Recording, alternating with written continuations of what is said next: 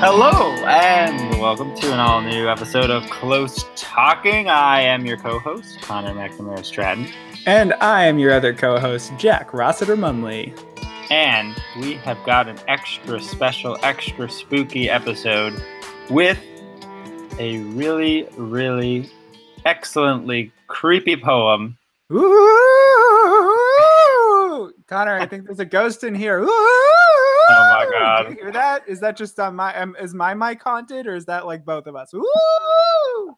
I think that means we need to get like an actual sound mixer so we can like do actual high tech effects because Yeah. I don't know what I Connor. This is not an effect. I no number of high tech effects could replicate having a real spooky ghost in your microphone, which is what I think is happening to me. Well, be that as it may, It's weird. The ghost only haunts the microphone when I'm not talking. and we'll never get to the poem because this ghost is just really impatient, which I feel like most ghosts are impatient. Yeah, they're like, get Um, me out of here. I want to go to the afterlife. I hate the mortal plane and I'm tethered to it. Help me fulfill my mission so I can become one with the eternal. That's what every ghost thinks when they wake up. Okay, we have got a wonderful poem called Mercy, which is by the poet Anna Journey, who is a spectacular poet. And this poem is from her collection Vulgar Remedies, which came out in 2013. And, fun fact, David Lynch tweeted about it and said that her poetry is very magical. She has uh, also published two books recently in 2017 another poetry collection and an essay collection. The essay collection is called An Arrangement of Skin. The poem, uh, the book of poems is called The Atheist Wore Goat Silk.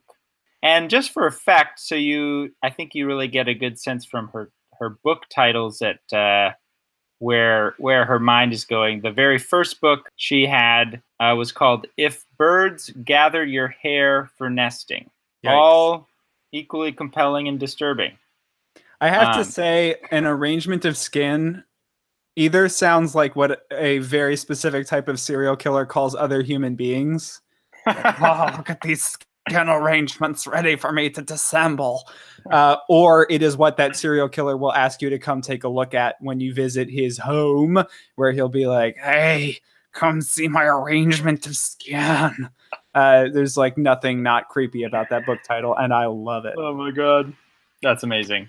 She also, if you remember our episode about the poet I, she wrote an essay that we referenced on that episode that was about the grotesque. And that essay was called Earning the Vomit, the grotesque in contemporary poetry. But without further ado, I will read it now. It is called Mercy by Anna Journey. She spends the night with a man who once hunted deer, who keeps squirrel meat stacked in his deep freezer, the white ice rising over red cubes like the animal's fur as it returns.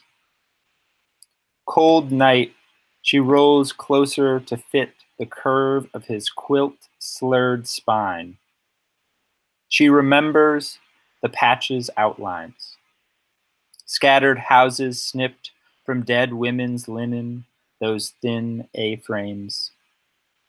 Better to snap the neck of a shot deer than to wait for it to slowly bleed. He believes this. A sleepwalker, he often wakes with a different woman's head between his knees. He holds her vertebrae in place as one hand cups the jugular, the other seizes the skull.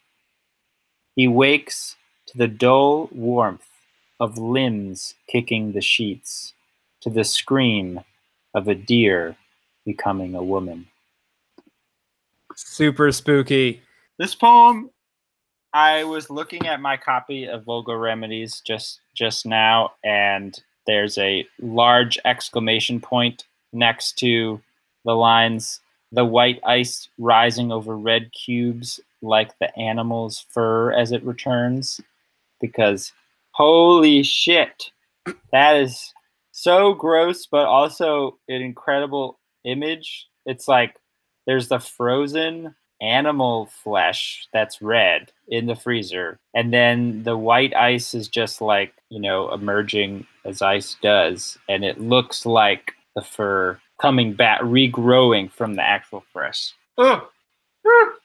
Yeah, it's a really vivid, creepy image, and it it's so clear. Like you can just see it. It's like a time lapse video of the ice crystals forming in your head as you Yeah. read that line. It's so creepy. There are so many little moments like that that are really creepy, but also sound really great. Like quilt slurred spine, i know curve of a quilt slurred spine. Like, ooh, I don't.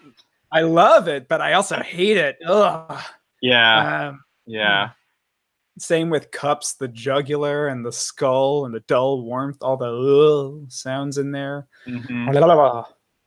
Yeah, no, the sounds are so tight. Yeah, the curve of the quilt slurred spine. There's the er and the l and the the u's and the s. It's also a brutal. It's enjambed between the quilt and the slurred.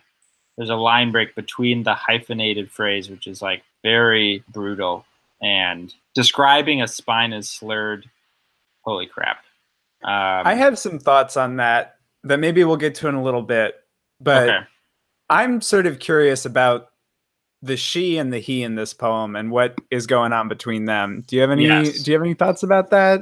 Well, yeah, I was thinking before we get to like in the weeds because that's clearly where I want to go. It would be helpful maybe to even just start with like a basic plot of the poem. And so we basically the way that I read it is we have we have a she who is sleeping over sleeping with a guy and is like at his place Okay, so can we both agree that his place is probably a super creepy cabin in the middle of nowhere? Because that's the only that's literally like that's the only setting I can imagine this taking place in, even though it's never described. I just imagine him as like some kind of secret doomsday prepper with a thousand squirrels in his freezer, just waiting for the apocalypse. And this Yeah. woman, this poor woman, has for whatever reason agreed to go to his like weird ass cabin in the woods. The yeah the preamble or the the pre-poem to this is them driving for a very long time into the woods with like eerie music and him seeming very nice and she excited and then being like uh you know i'm i'm in a horror movie but i don't know it yet. But anyway i totally agree. I think she she captures the ambiance without having to say cabin in the woods so she's there and it's cold you know at the place and so she's she's like sleeping close to him basically. And then she's remembering so the quilt has patches and she's remembering what they looked like that there's houses or whatever you know. Then there's a kind of the plot turn where there's a moment that's like better to snap the neck of a shot deer than to wait for it to slowly bleed. We don't know at the moment like who's thinking this, if it's like the speaker of the poem, um, if it's her, if it's him. Well, we know at least then immediately after it says he believes this. So it's at least something that he has thought. Then it sort of switches at that point to the man's perspective. Then basically he's a sleepwalker we get the sense that he sleeps with a lot of women. He often wakes with a different woman's head between his knees, which is like the most macabre way of describing promiscuity. Then it basically describes the action of him in his sleep snapping her neck as if she was a deer.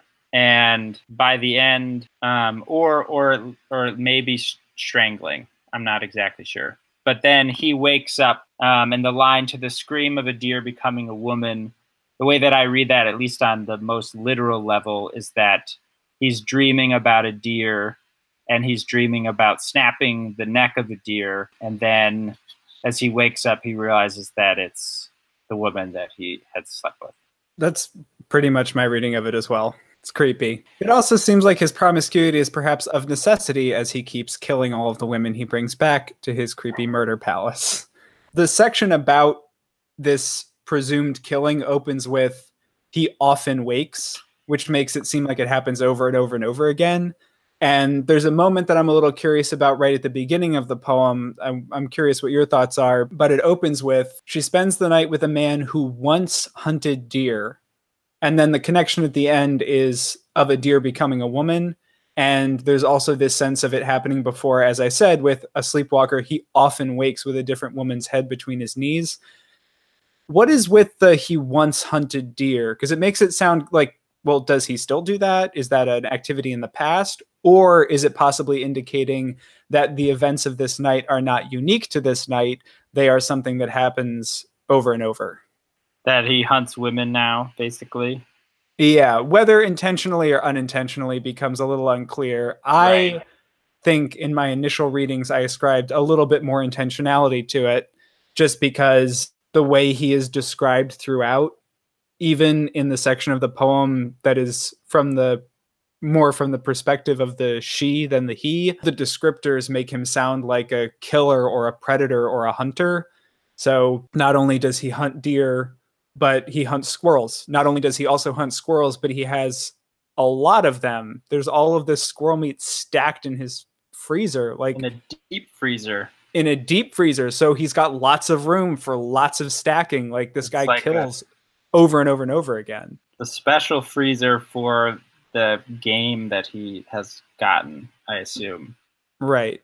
No, I think that's a really good observation, and I actually hadn't I I had been confused by the once hunted deer, but now that you mention that it it does now that we've sort of explicitly put it in a more of a ghost horror story, I think you're right that he often wakes. And the fact that that's what's interesting there is two things maybe. A sleepwalker, he often wakes with a different woman's head between his knees. That's an action that presumably he would be doing awake, you know, if if they're having sex but it's framed as he's like sleeping when that's happening. So then that makes what happens next, him basically sleep killing, seem more toward the being awake kind of thing. Or like, I don't know, which makes it seem like it's more repetitious. I don't think I said that very clearly.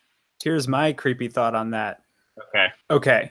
A sleepwalker, he often wakes with a different woman's head between his knees. What if he's kind of sleepwalking through life and through sex and stuff and he only really wakes up or feels alive when he is doing the killing. Killing that's also when he's like you know receiving oral sex or something like that. Right like well the like sex and the death and the sex and the killing are related right? I think. Right like so when her head is between his knees he's like ah she's vulnerable. I've got her. Uh, yeah. And then that like that thought is what sort of wakes in that mm. moment, and then later on it says he wakes to the dull warmth of limbs kicking the sheets. So he's actually physically awake, but he feels awake or feels alive in that moment when he has her head between his hands the way it used to be between his knees with one hand cupped under the jugular another behind her head like he's got her head caught and then snap. My entire frame of reference for this is the Netflix series Mindhunter, so I don't know what I'm talking about. Um, but that I am led to believe is a thing and is a possible. I don't know that that's necessarily what's going on, but it was something that I was thinking about when I was reading, especially that that last part. Well, to read way more into it and sort of totally pseudo psychoanalyze this person. You know, if he's a serial killer, effectively, the once hunting deer, that makes sense in that my pop psychology serial killers often start with animals or do do things horrible to animals. And then at a certain point people always talk about like that no longer gives them enough thrill or excitement or whatever thing they want And so once hunted deer could be a kind of very, very, very implicit sort of allusion to the fact that, you know, he's like leveled up in his cruelty game. The fact that that is followed by the discussion of squirrels fits with that reading because the harm to small creatures as you're pointing out harm to animals in general but in in early life harming small creatures is one of the like indicators of possible later uh you know issues. Yeah. Okay. So i think that's all very plausible and it makes me happy enough with with understanding at least the once hunted. Then I think maybe this is jumping a little too far, but there's kind of there's the broader meaning that you know so there's the literal meaning of the poem. There's the action. There you know the plot. Then there's the kind of as we're doing kind of the the inference about the the larger facts surrounding you know like a kind of exposition about the poem but then there's sort of the question of like, what does this poem like represent? You know, either in a metaphorical way, a symbolic way, or if it's not sort of a direct one to one, like the man is a symbol for X, which I mean, I think one great reading is just violent patriarchy, which not to get political. But please do.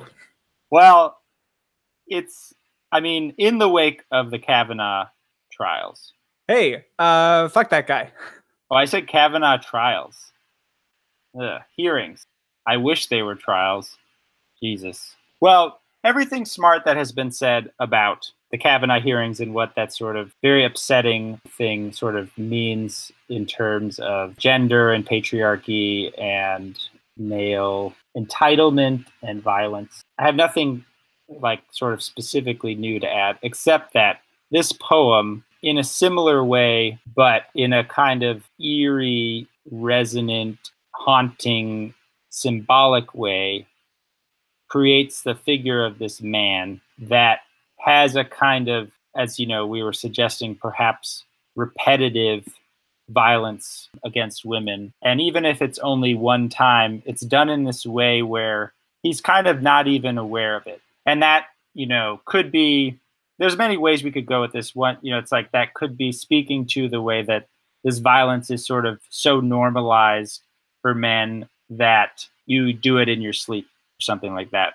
And i just figured out why the title is called what it is because i was so confused why it was called mercy. But the the part about better to snap the neck of a deer is the merciful way he thinks it is to kill a deer, which I guess probably in that circumstance, if it's a deer, is the case. And then that becomes an eerie sort of like the killing of the woman at the end still retains that like mercy resonance, even though it's like heavily ironized. Anyway, that was a long ramble. I, I know. I love all of that. I think that's so good. And I have a couple of thoughts. So that section that you pointed out, better to snap the neck of a shot deer than to wait for it to slowly bleed. He believes this. I had highlighted that and just wrote mercy next to it because that one line, better to snap the neck of a shot deer than to wait for it to slowly bleed, which is actually spread across three lines, but that one sentence is like the pivot point in the poem, as you said earlier, where it goes from her perspective to his, but that line sits apart and is just kind of a statement. By putting he believes this after it, what is never considered is that perhaps the merciful thing to do is to look at the deer through the sight of your rifle and not shoot. And that is just never even an option for him. It's only after an initial act of violence and that he's like, well, you know, you kill it fast instead of slow. Uh, I did it right this time. It's, that's merciful. It didn't hurt too much. but as you were saying, this guy who is coded as so violent, who is written as we were saying earlier, like possibly a serial killer. Like he's given attributes of a serial killer, but if he's standing in for the violence that is regularly done by men, it points to exactly what you were discussing. There's another moment that was interesting to me to go along with your reading, which is the different descriptions of his spine and hers. So his is the curve of his quilt slurred spine. The sounds are open and flow. The image that's conjured is this free, all over the place, very comfortable, at ease. It's in his home, but we also know that he goes out into the world and kills and brings things back into it. He's got this notion of freedom of movement. Whereas with her, not only do we hear about her almost constantly in relation to him, her head's between his knees, but specifically the description of her spine is he holds her vertebra in place as one hand cups the jugular and the other seizes the skull. All of her bones are under his control the entire time. Everything about her physicality is in relation to him. She spends the night with a man. It's not her on her own doing anything, we immediately get the sense that her world is constrained by him, specifically in the description of their respective backbones, I guess, spine areas, like literal nerve centers in some ways. His is all over the place and kind of does whatever it wants and is uncontainable, whereas hers is under his control.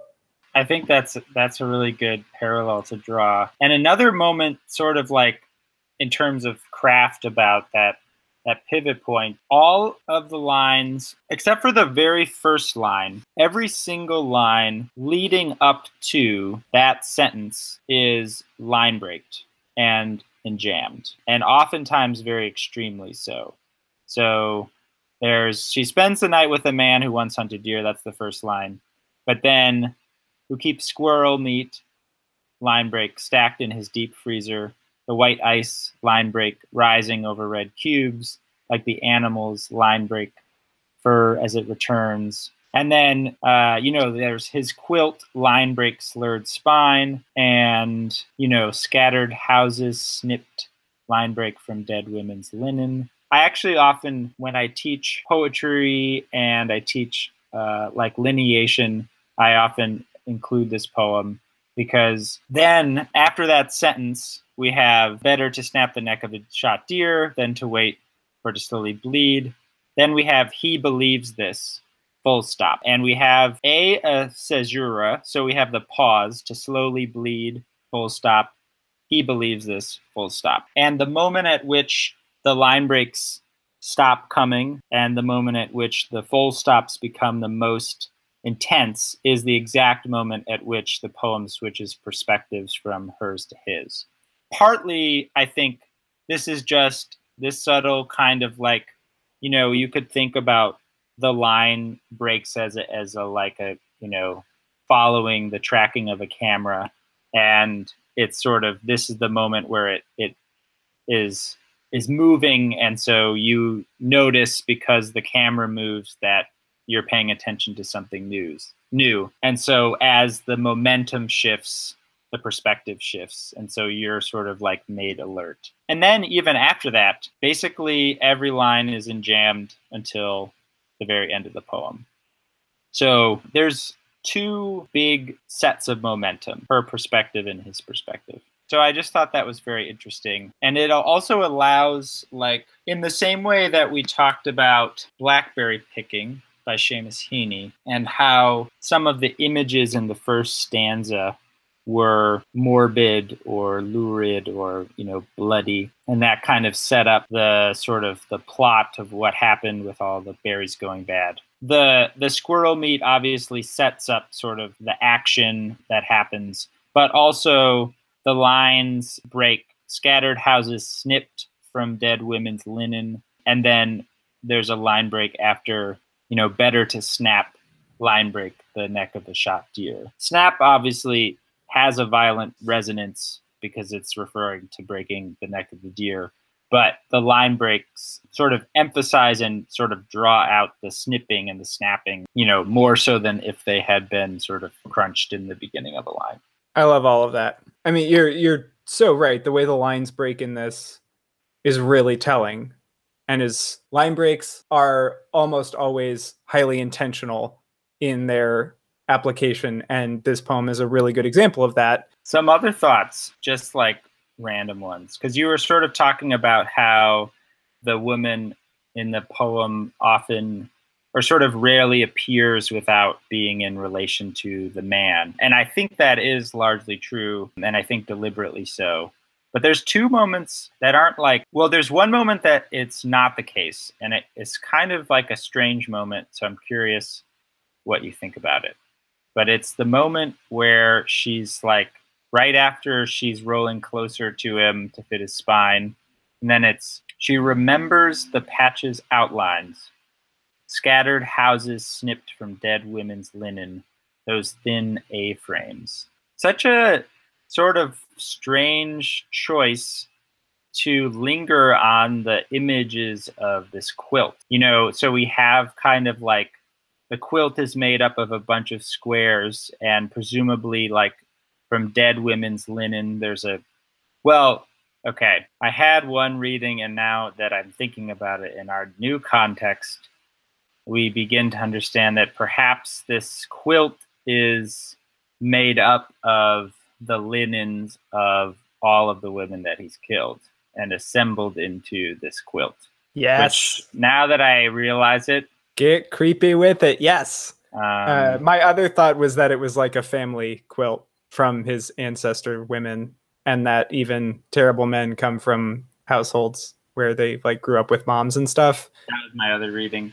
Yeah, but I I like the creepy reading. And it works with with our other thoughts about this being a kind of not a one-time thing. What do you make of those thin A-frames? I guess I'm just like, what is an A-frame?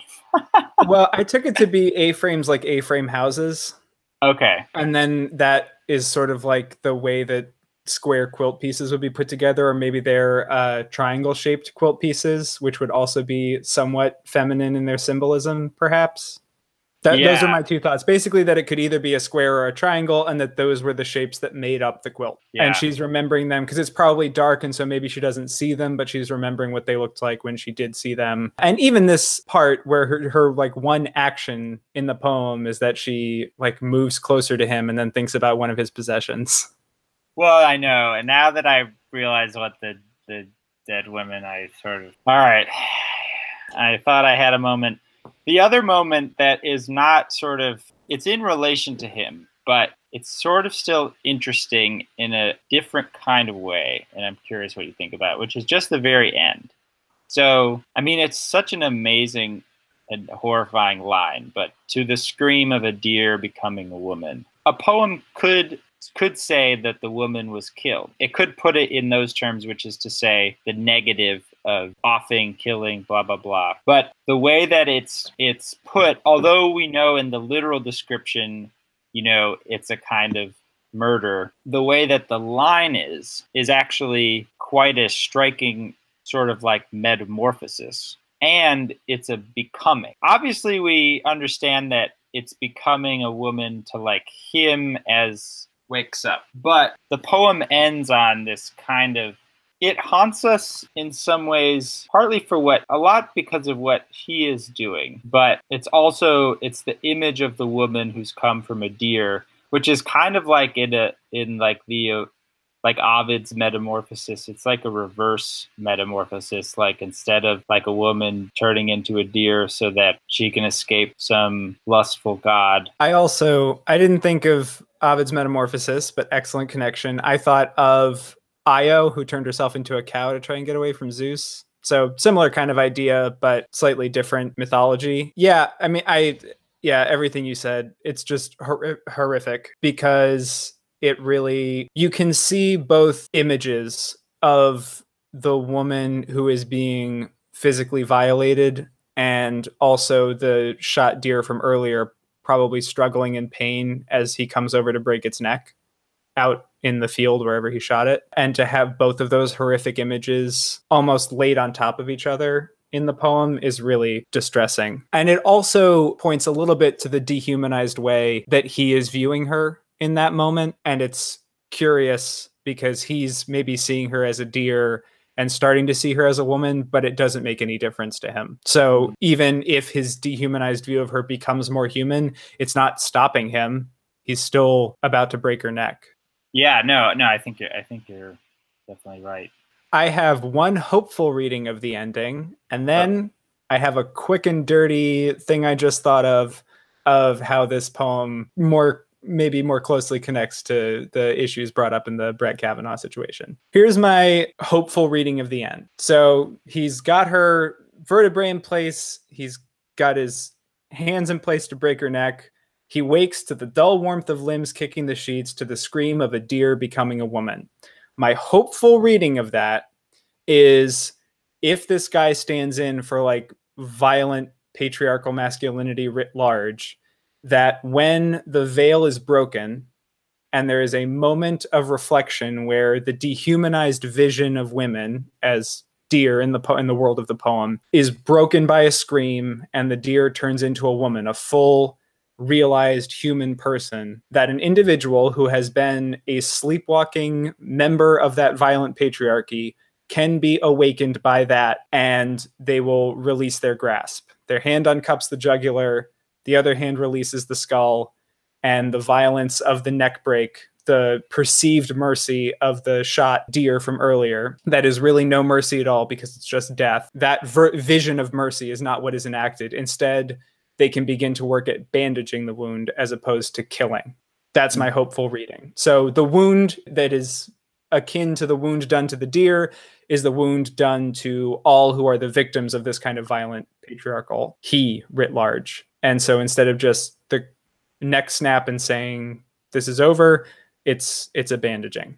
Yeah, I think that's plausible. One thing that makes me think of, and I think this speaks to to the plausibility of what you were saying, and I realize that I should probably stop saying plausible because I feel like it's like one of those words that whatever you say plausible, it actually sounds like you don't mean what you said. You're like, oh, that sounds plausible. Like, I mean, it's plausible. You're, You're full of it, but I mean, there's a world in which maybe you got close to being right. Yeah, Timbus. but I actually mean it just like, like plausible as uh, as much as you can hope for in a highly ambiguous situation. But one thing from that article that Anna Journey wrote about the grotesque. I won't go into the details, but she talks about how the grotesque can open up what she calls an indeterminate space of imaginative possibility. And I think you're right to note that the murder or the killing in this instance actually hasn't yet happened by the end of the poem. The poem sort of stops like right before the act completes, the killing finishes. So what that does is it opens up the end, I think, and it opens up the poem in both a specifically haunting way and in a grotesque way, but one that is sort of not like conclusive or closed or, you know, is demanding, you know, one or two or, you know, just a few possible readings. Um, but in fact, the reader has a kind of like haunted swamp with which to wade their interpretive feelings about. And so I think that I think is a very deliberate choice that the poem makes to end sort of right at that moment.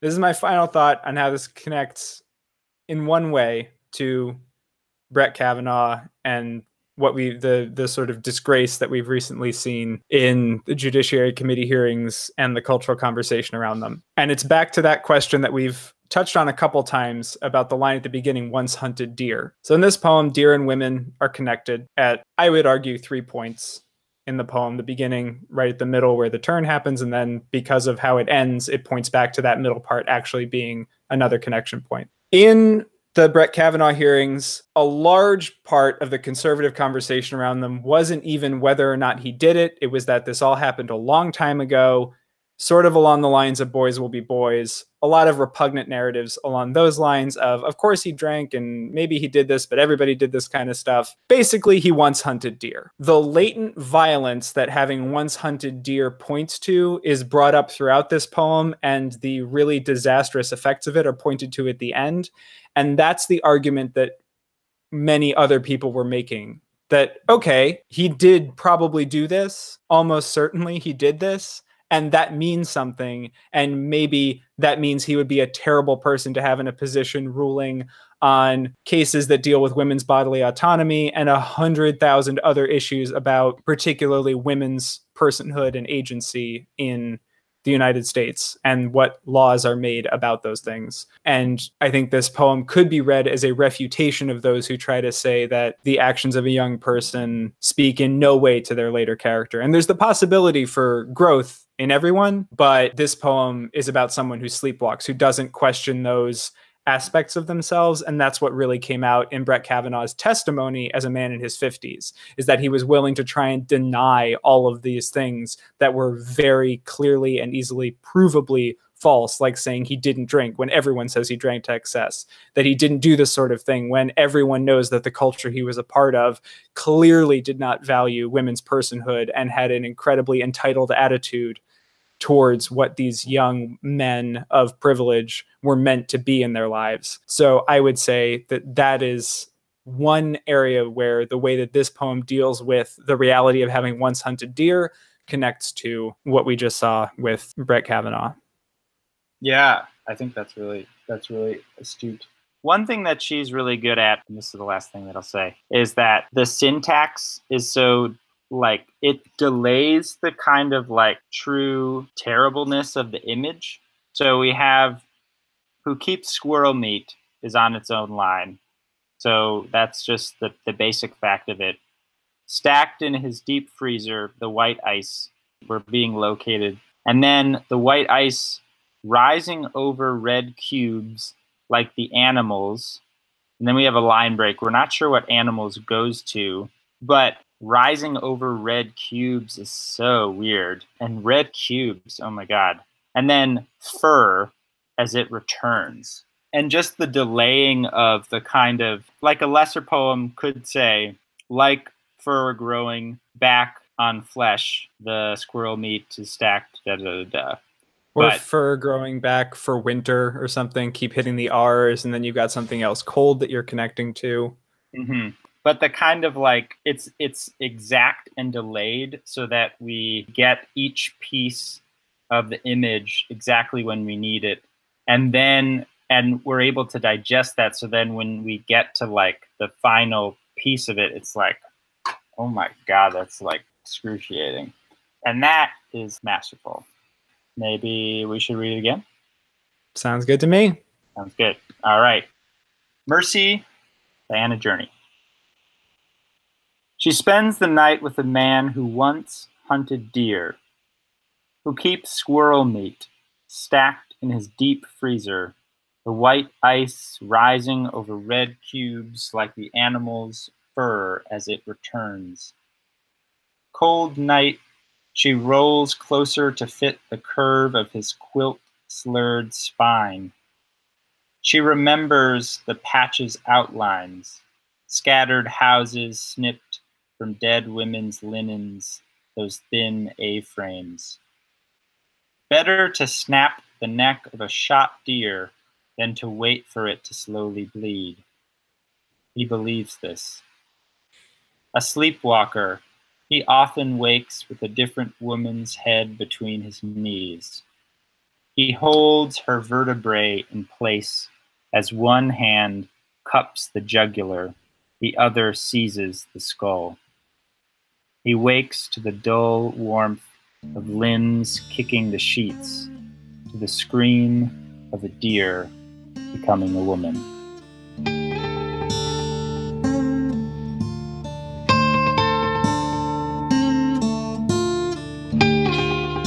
Thank you so much for listening. If you like this, please, please write a review on iTunes or at the very least, rate us. You can keep up with our news and other poetry and book related news at facebook.com slash close talking or on Twitter at close talking. You can also follow me at hot sauce boxed or Jack at Jack Rossiter Munley. If you have another reading of one of the poems we've discussed, think we got something wrong, have a new idea for a topic we should tackle, or work we should discuss, please let us know tweet at us or shoot us an email at closetalkingpoetry at gmail.com.